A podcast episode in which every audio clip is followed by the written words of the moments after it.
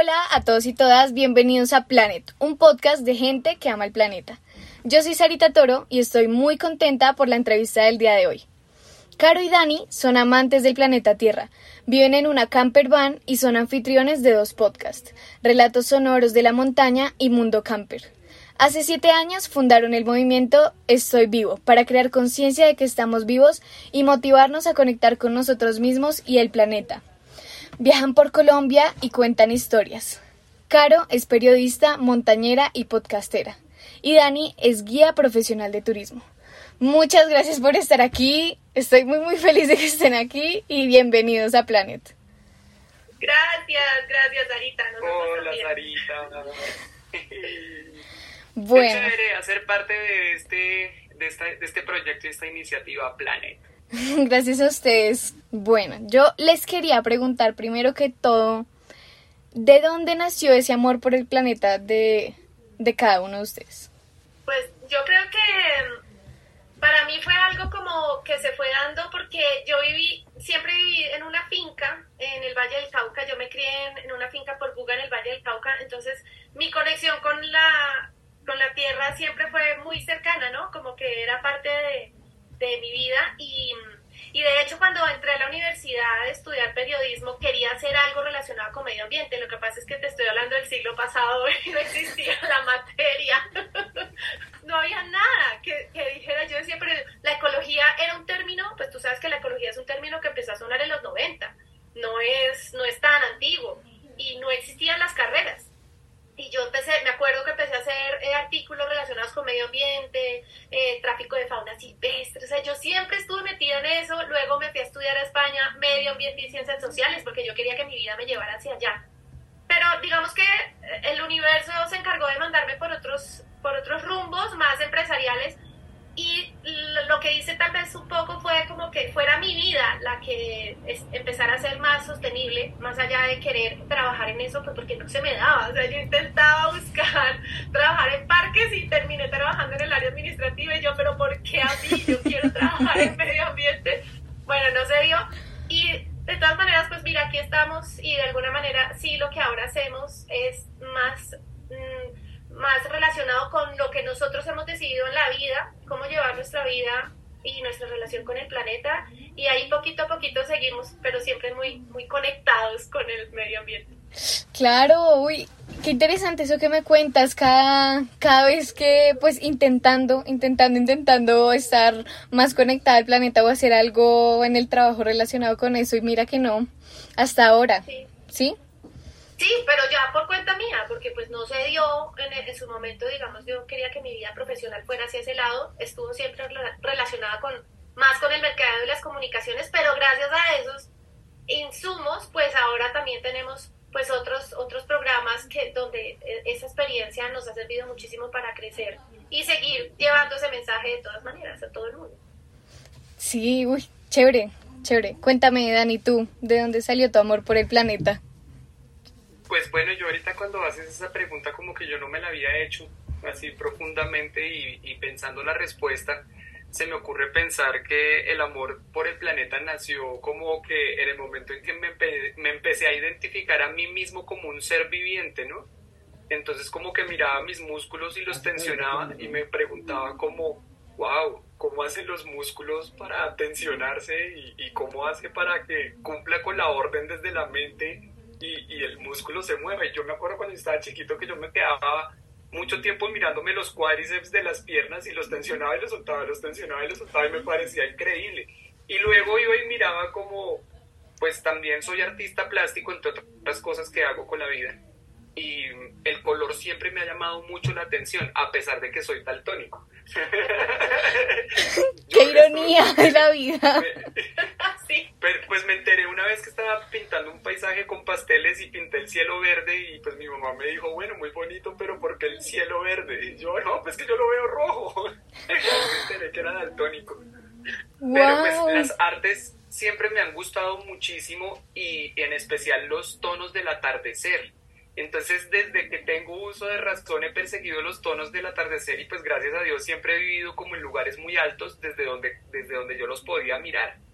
Y recuerdo que cuando estaba pequeñito vivía como sobre los cerros orientales de Bogotá y siempre por las tardes buscaba ver el atardecer. Entonces luego de verme los cuádriceps durante la primera parte de la tarde, me iba a ver el atardecer por la ventana y en esa época me acuerdo, hace rato no me acordaba de esta anécdota, que yo miraba unas montañas triangulares que se veían al occidente de Bogotá y yo no tenía ni idea qué eran, pero por las mañanas cuando me levantaba temprano tenían la puntica blanca.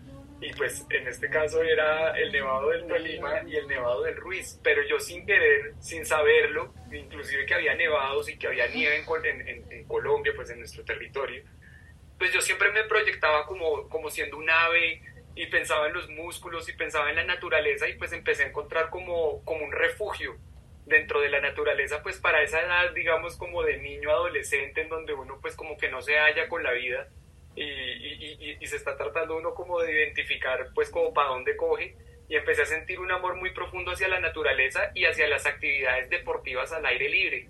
Entonces pues creía yo que, que por ahí es la cosa, ¿no? Qué interesante que desde tan pequeño hayas tenido como esa conciencia del cuerpo, ¿no? Porque, no sé, o sea, yo por lo menos en lo personal lo empecé a a vivir más en la pandemia, porque pues uno ahí sentado todo el día como que empieza a caer en cuenta de que uno tiene un cuerpo y que lo puede mover y que es muy afortunado. sí. Bueno, ¿y cómo se cruzan sus historias? La montaña nos unió, nos conocimos en, en la montaña, en una salida eh, de trail running. ambos en esa época corríamos montaña bueno, él sigue corriendo, yo ya no, pero corríamos y digamos que ahí, ahí nos conocimos y empezamos una amistad, pues por, por la montaña y poco a poco pues fuimos enamorando. Sí, así ya, ya llevamos. Así empezó su historia.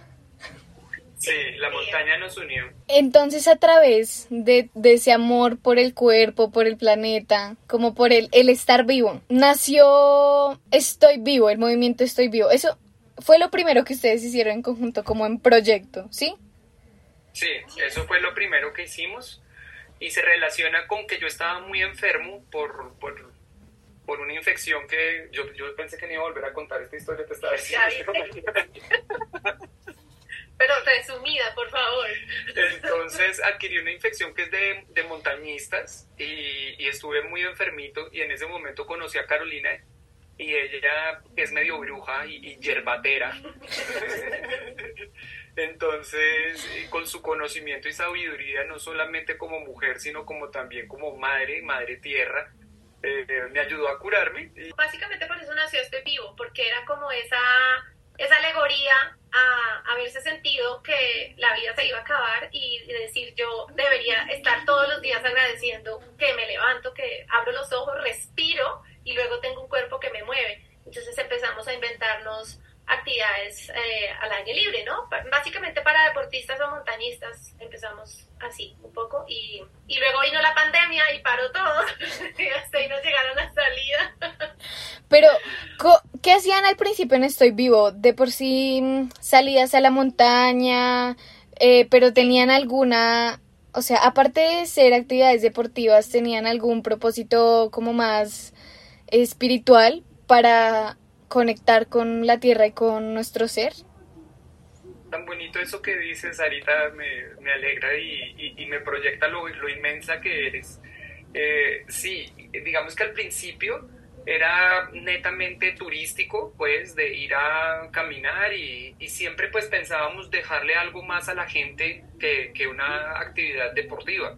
Queríamos trascender un poco, pues finalmente Carolina pues... Eh, ya saben que es periodista, pero pues es hija de poeta, de un gran poeta que, que tuvo Colombia. Y pues ellos están, la rama de esta familia es como muy dada al pensamiento y, y, a las letras y a la literatura y pues ella más que nadie pues sacó esa, esa vena. Entonces siempre era como, vayamos sí, pero ¿con qué intención?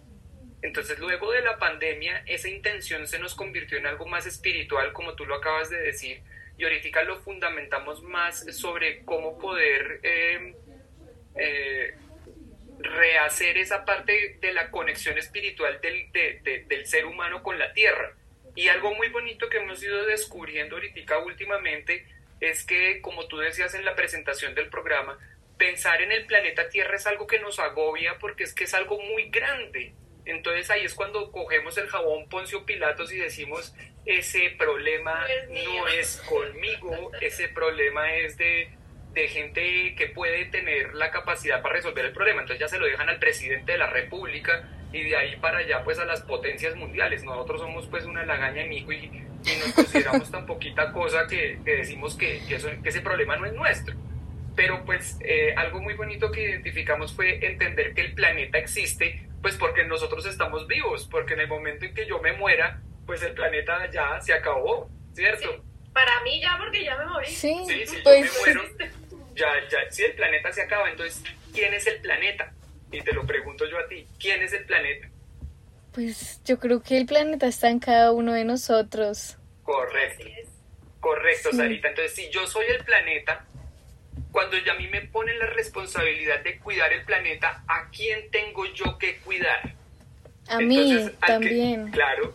Entonces lo primero que yo tengo que hacer es sacar un espejo. Y yo en muchas veces en nuestras actividades sacamos un espejo y le decimos, les vamos a presentar el planeta Tierra. Y les damos los espejos y la gente se mira a sí mismo y es como una sorpresa, como guau. Como que yo soy el planeta, sí, tú eres el planeta. Entonces, ¿qué tienes que hacer? Cuidarte.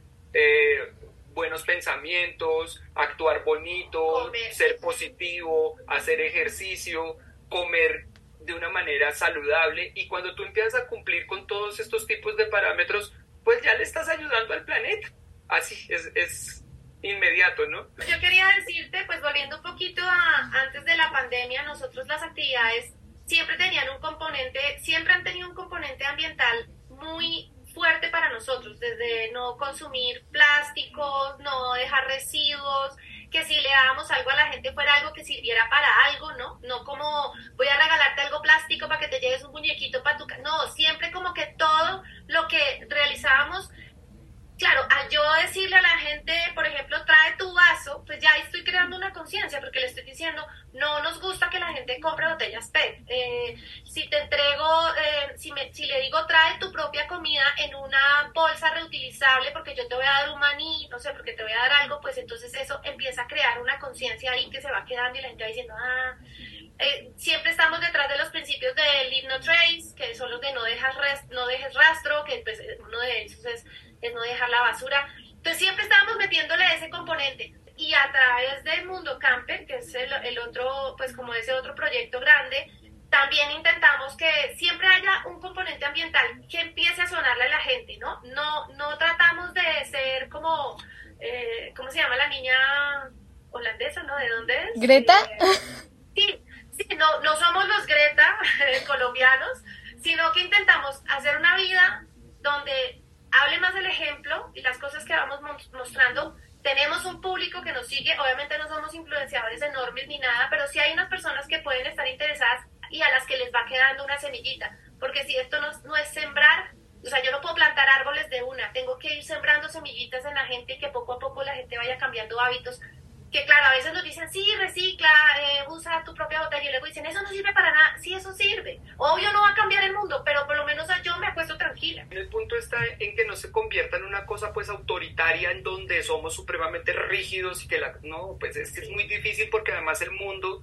como está concebido desde el plástico en este momento pues es un lugar difícil. Sí, es muy Eh, complicado. eh, Es muy difícil, pero pues hacemos un esfuerzo. Pero sí, eso, el esfuerzo. Pero es si todos hiciéramos un esfuerzo, sería un ajuste impresionante para, para el planeta entero. Pero hay gente que dice, "Bah, no hace ni el esfuerzo. o sea, Exacto, sí. Si no soy capaz, me tocó coger bolsas del supermercado, entonces ya soy lo peor, ¿no? Pues es uno, hay unas, un- pues como un concepto que se maneja mucho que es el ambientalismo imperfecto, o sea, uno hace lo que puede, pero es que no, o sea, no hay manera. Yo, yo a veces me siento hasta mal de que me den el en la cajita así sea biodegradable porque claro porque es que además cuando uno entre uno más sabe peor. Porque entonces uno dice pero para qué igual biodegradable si se va a ir a Mondoñedo y va a terminar en lo mismo porque no hay una separación de residuos pero digo bueno por lo menos se va a biodegradar en algún momento. No es lo mismo que el licopor y entonces uno es capaz de hacer ese ajuste en su vida pero no es perfecto. O sea el zero waste no lo podemos llevar a, a cabo. O sea ya quisiera uno ser zero waste pero no podemos. No, pues uno no se puede agobiar porque no puede porque entonces más bien si me siento mal, sigo comiendo alguna cosa que produce más basura, más residuos. Entonces, bueno, hago lo que puedo con lo que tengo. Pero por lo menos siento que la conciencia la tengo y que estoy haciendo el ejercicio. Cuando uno ya tiene la información, es responsable de lo que hace con ella. Ya no te puedes quedar haciéndote, ay, yo no sabía, ay, ¿cómo así? Se demora cuatro mil años en degradarse el hicopo. No, ya lo sabes. O sea, ¿qué vas a hacer con eso? Ya sabes que no estás respirando bien, ¿qué vas a hacer con eso? Ya sabes que tu cuerpo te está pidiendo ejercicio, ¿qué vas a hacer con eso? Y es que el punto, el, el punto original radica en donde nosotros que hemos sido de pronto afortunados con algo de educación, eh, digo yo desde la parte de, de, las instituciones de poder recibir un programa educativo, eh, nuestra responsabilidad es llegar a esas personas que no lo han recibido y a partir de ese número, que es el cero, in, iniciar un proceso de capacitación. Entonces es como que ya que tú recibiste la información acerca de que el, el, plástico es nocivo para el planeta, digámoslo así, ya básico como eso, pero hay otras personas que no lo ven así. Y tú no puedes llegar con violencia a decirle a esa persona, oiga, es que eso es dañino para el planeta. Y la persona se puede voltear y decirle, ¿y por qué? Pero primero que todo, ¿por qué me grita? Entonces, eh, yo debo entrar partiendo del principio donde yo siempre le digo y le, y le peleo a todo el mundo es, parta del principio de que la otra persona no tiene por qué saber. Entonces, si yo entiendo que el otro no tiene ni idea, pues de pronto yo llego en otro tono y le digo, oye, puedes pillarte que, que este comportamiento que tú, tú, estás teniendo es nocivo porque, y le explico, y de ahí para allá, si la persona lo quiere adaptar para su vida, ese es problema del otro.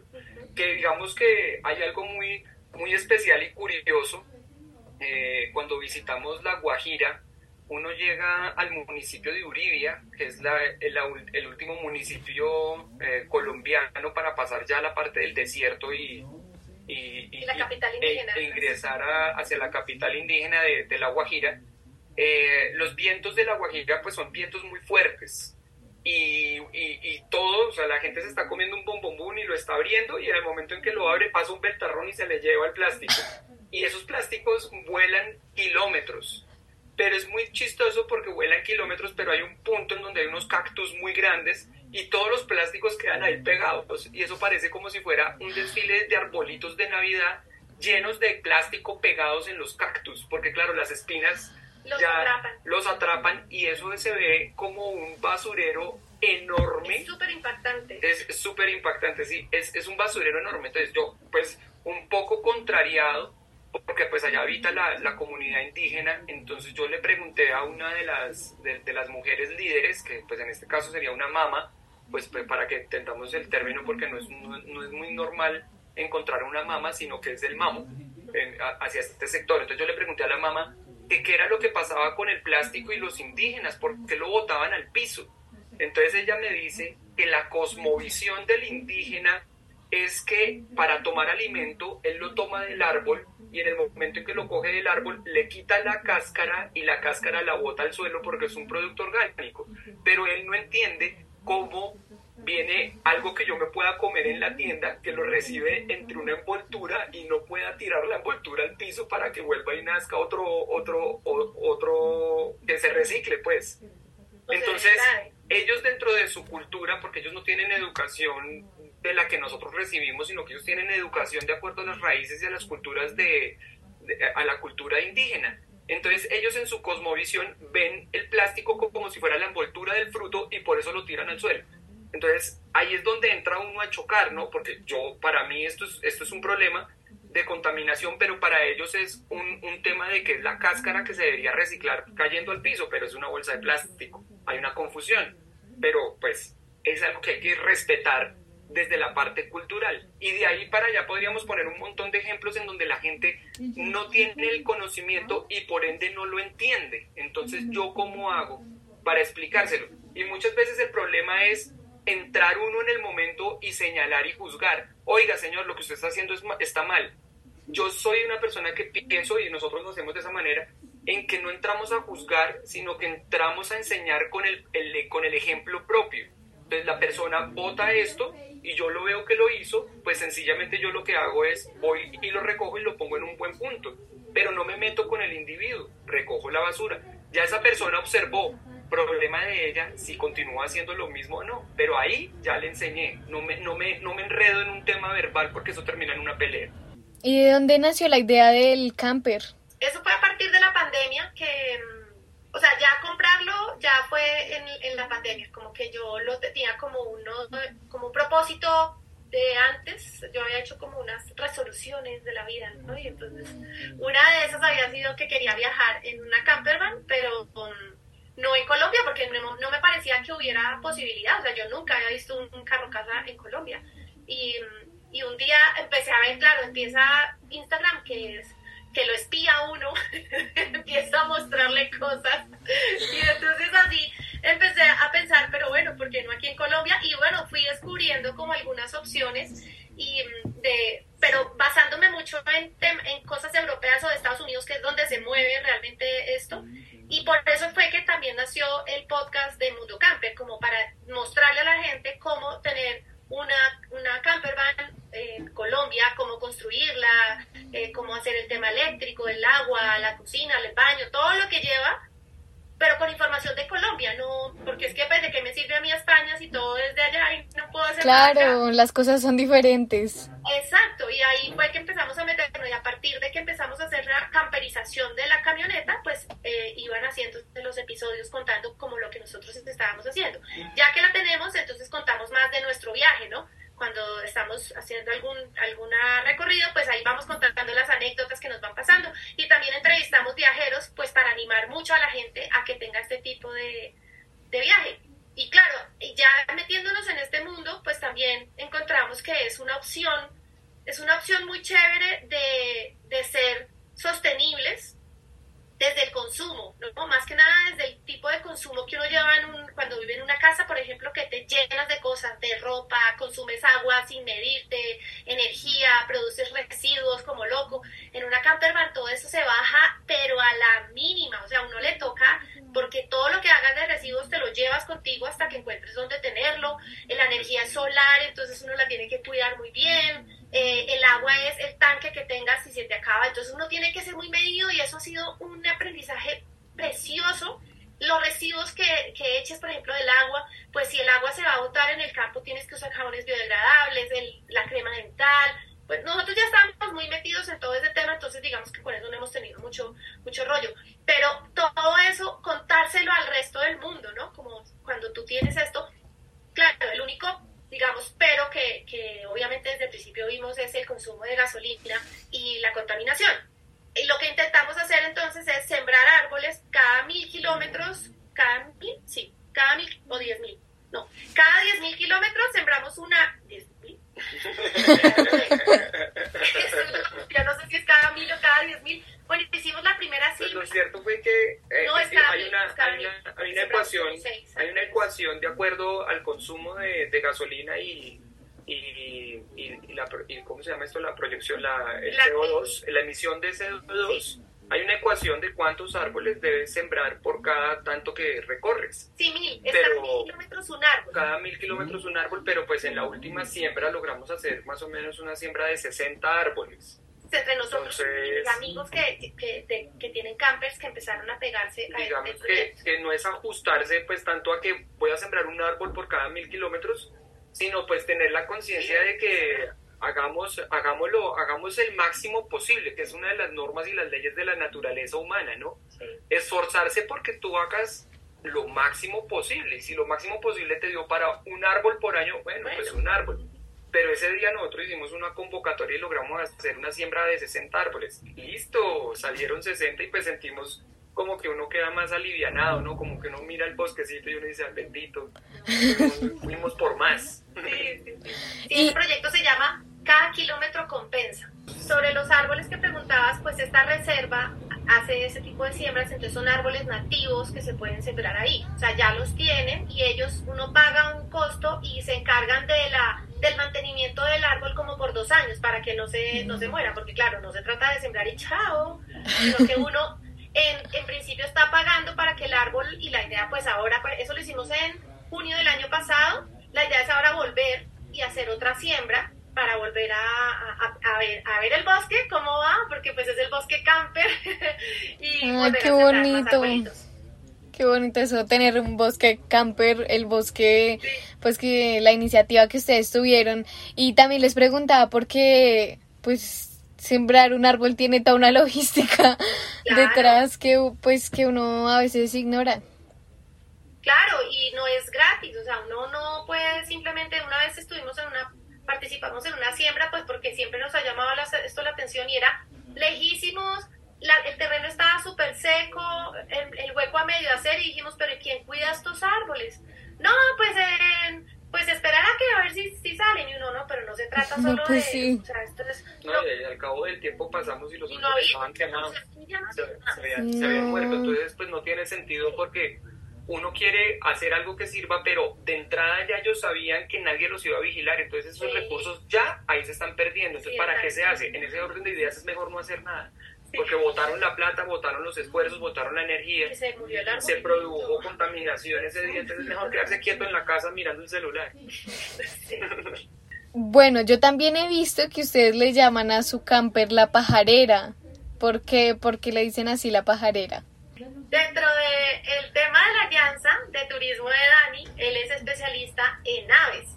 Y en una época de su vida, que estaba más desocupadito que hoy, ilustraba, pintaba a muchos pájaros y de hecho él era el ilustrador del podcast de Relatos Sonoros de la Montaña. Y es que a partir de relatos sonoros y de escuchar los sonidos de la naturaleza, las aves, mejor dicho, nos cambiaron la vida y nos volvimos súper amantes de, de los pájaros y Dani sabe un montón de aves y cuando le estábamos buscando nombre al, al carro, pues eh, se nos ocurrió la pajarera, porque nosotros, uno de nuestros propósitos de viajar no es solo conocer los lugares, sino siempre ver aves. Siempre llevamos los binoculares. Dani tiene su cámara de fotos así enorme y ha tomado unas fotos preciosas. Siempre estamos detrás de, de aves, aunque los niños nos paran y nos preguntan que si vendemos. siempre nos preguntan. ¿Que si venden aves? Sí, yo ¿cómo pueden creer la gente que en el siglo XXI yo voy a vender? Además porque las aves que están pintadas son aves silvestres, ¿no? pues yo sé que creo que hay cotorritas que venden todavía, que pues, es una cosa horrible, pero está pintado, no sé, el turpial, el chimachima, el, bueno, está el copetón, está el gallo, que también es como que la gente dice, ¿y por qué está el gallo? Pues porque es un ave, la pobre la tienen por allá en el corral y no le dan, no le paran bolas, pero el, el gallo también es el turpial, el clarinero escarlata, el tucán, pues por nosotros lo tendríamos lleno de, más aves. Y ya para cerrar y cambiar un poquito más de tema, les quería preguntar, ¿qué prácticas puntuales hacen ustedes como espirituales en la naturaleza para conectar? ¿Tienes tiempo? pues, pues, bueno, Sarita, de, mi parte yo te cuento que yo soy profesor de yoga eh, me fui para una ashram que hay en Colombia y, aprendí mucho acerca del yoga. Y el yoga eh, lo que significa es la unión del cuerpo físico, espiritual y mental con Dios. Entonces, esta es una práctica muy bonita que ayuda a que el cuerpo en general desde sus tres estados, por eso digo físico, astral y causal, que son la mente, el alma y el espíritu, se conecten con Dios. Entonces ahí nomás ya estamos haciendo una actividad físico-deportiva enfocada en, en, algo espiritual, que es esa conexión con Dios. ¿Por qué lo digo como con la conexión con Dios? Porque el yoga lo que siempre busca es eh, poderse encontrar estable y equilibrado en un momento de meditación. Y pues si yo te pongo a ti, Sarita, ahora después del programa vamos a meditar 10 minutos, tú me dices listo, hágale, y al minuto 3 tu mente ya está volando. enloquecida diciendo, pero ¿qué es esto? ¿Cuándo se va a acabar? Mientras digamos que a través de las prácticas del yoga tú puedes llegar a unas meditaciones hasta de una hora, pues como para principiantes y para personas avanzadas como, como los iluminados del planeta Tierra que duran meses meditando. Esa es una. Sí, nada por encimita. Para nosotros ir a la montaña pues es como una es como esa oportunidad de estar en contacto, pero directo con la naturaleza. El podcast de Relatos Sonoros de la Montaña es un tributo, es una ofrenda a la montaña para nosotros. O sea, hacer ese podcast es dejarle la gratitud a lo que vivimos, a esa experiencia que vivimos, para que se siembren las personas que, que no han ido, no conocen y pueden ir, o quienes no pueden ir, personas que viven en otros países o por su condición física o la edad no, no pueden salir muchas de esas personas se conectan muy bien con ese podcast. Eh, También pues llevar la montaña a las personas, si las personas no pueden ir a la montaña. Correcto. Exacto. Y de hecho el, el lema del, del, podcast dice, el camino de la montaña no se recorre con las piernas, sino con el corazón. Porque no es necesario tampoco ir hasta allá si te puedes transportar a través de los, de los sonidos, que es lo que nos gusta hacer con ese podcast.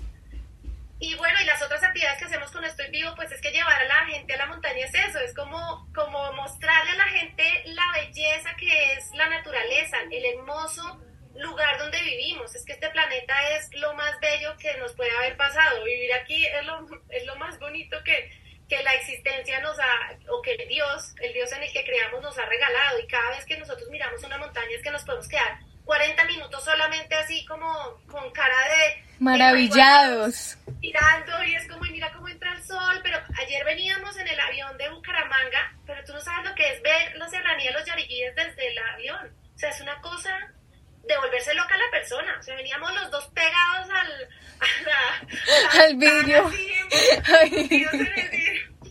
Y la señora que venía al lado venía muerta del susto y nos decía, pero no les da miedo. Y yo le dije, yo no estoy pensando en la altura, yo, yo pienso en la afortunada que soy de poder ver estas montañas desde aquí, después de haberlas visto desde Barichara, que es otra perspectiva, y ahora las estoy viendo desde el cielo. O sea, si me pongo a pensar que estoy a no sé cuántos metros de altura y que esto se puede caer, obvio, muero de susto, pero ¿para qué me voy a encartar con esos pensamientos? Pudiendo pensar en la maravilla que es ese lugar y decir qué tal que nosotros pudiéramos recorrer todo eso. Porque siempre nos pasa que vemos una montaña y es, uy, ¿cómo se llegará allá arriba? Siempre estamos pensando de una vez. cómo llegar a las montañas. Sí, sí, sí, sí. Ni pensamos en cuántos bichos podemos ver, o sea, los bichos como los caramelitos, las aves, Las aves, sí, siempre. que son siempre tan alucinantes. Es que las aves, eh, porque uno cuando está en la ciudad uno solamente ve la mirla y la pobre mirla que carga con la mala fama de que es una asesina. Sí. Pero, pero las aves son impresionantes. O sea, ahorita estábamos merendando antes de- del podcast y estábamos en, los dos empendejados viendo una Una- paloma. Sí.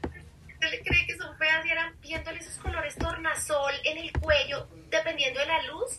No, no, qué bella. Es que toda Hay la que, hay que aprender, hay que aprender a darse tiempo. creación. O sea, digamos que una práctica espiritual es aprender a darle tiempo al sentido de los ojos y, y, y, y, y ve- y ver con el corazón. Y cuando uno empieza a hacer esto, pues la cosa más mínima te, te, te, va, te va a dar felicidad observarla. Por ejemplo, perseguir la caminata de una hormiga.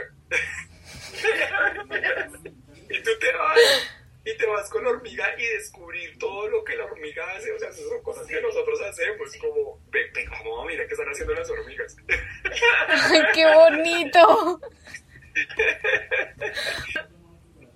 Bacano, y eso, y eso hace parte de esto que Carolina dice que es una ofrenda. Entonces, cuando yo te lo cuento a ti, a ti ya te queda como, oiga, ¿y qué será lo que hacen las hormigas? Entonces, tu próximo paseo, cuando vayas a ver las hormigas, dices, espera un momento, yo, yo quisiera ir a mirar qué pasa. Y te vas y miras y, y wow, descubres esa conexión con el espíritu y con todas estas cosas que te hacen sentir, pues, Como muy agradecido, como lleno.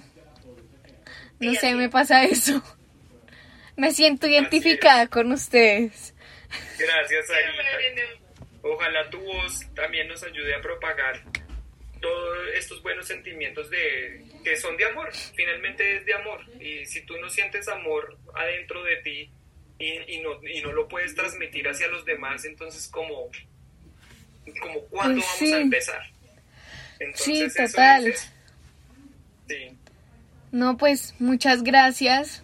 De verdad, qué conversación tan llena de conocimientos, tan llena de amor por el planeta. Muchas gracias, Sarita. Muchas gracias y bienvenida también por estas latitudes a que compartamos este sentimiento tan hermoso. Muy bacano todo lo que Muchas haces. gracias. Y les quería decir que mm, nos compartan sus redes para que pues, las personas que escuchen este podcast y estén interesadas los sigan. Claro que sí, tenemos una baraja enorme de posibilidades. Porque tenemos, lo que más movemos es Instagram, tenemos la de Estoy Vivo, que es arroba Estoy Vivo Col, es ahí donde, donde contamos, digamos que Estoy Vivo es la, la sombrilla de todos los demás proyectos, luego está arroba Relatos Sonoros de la Montaña, pues Montana en este caso, que ahí pues compartimos los podcasts, fotografías, y ahorita por ejemplo estamos Vamos a hacer una, un campamento de escritura y montaña para mujeres el fin de semana del 24 y 25 de junio, que pueden verlo ahí. Eh, la idea es irnos a hacer caminata, escritura de viaje, journaling con mujeres. Eh, va a ser una cosa súper bonita y te lo voy a mandar por si te interesa. Sí, sí, mándamelo. Luego tenemos, tenemos Mundo Camper Colombia, que es nuestro podcast y ahí compartimos todo lo que está relacionado con la vida camper, la nuestra, la pajarera y las de los otros eh, personas que, que vamos conociendo y vamos entrevistando. Esas son como las tres más importantes y luego están pues las personales, Dani Caribe Atómico, Dani Rayita al Piso, Caribe Rayita al Piso Atómico y el mío es Caro Caracolina, pero las más importantes pues son Relatos Sonoros, eh, Estoy Vivo y mm, Mundo Camper. Muchas gracias. Gracias por estar en este episodio. y muchas gracias a todas las personas que llegaron hasta acá. Recuerden, yo creo en un mundo mejor. ¿Y tú?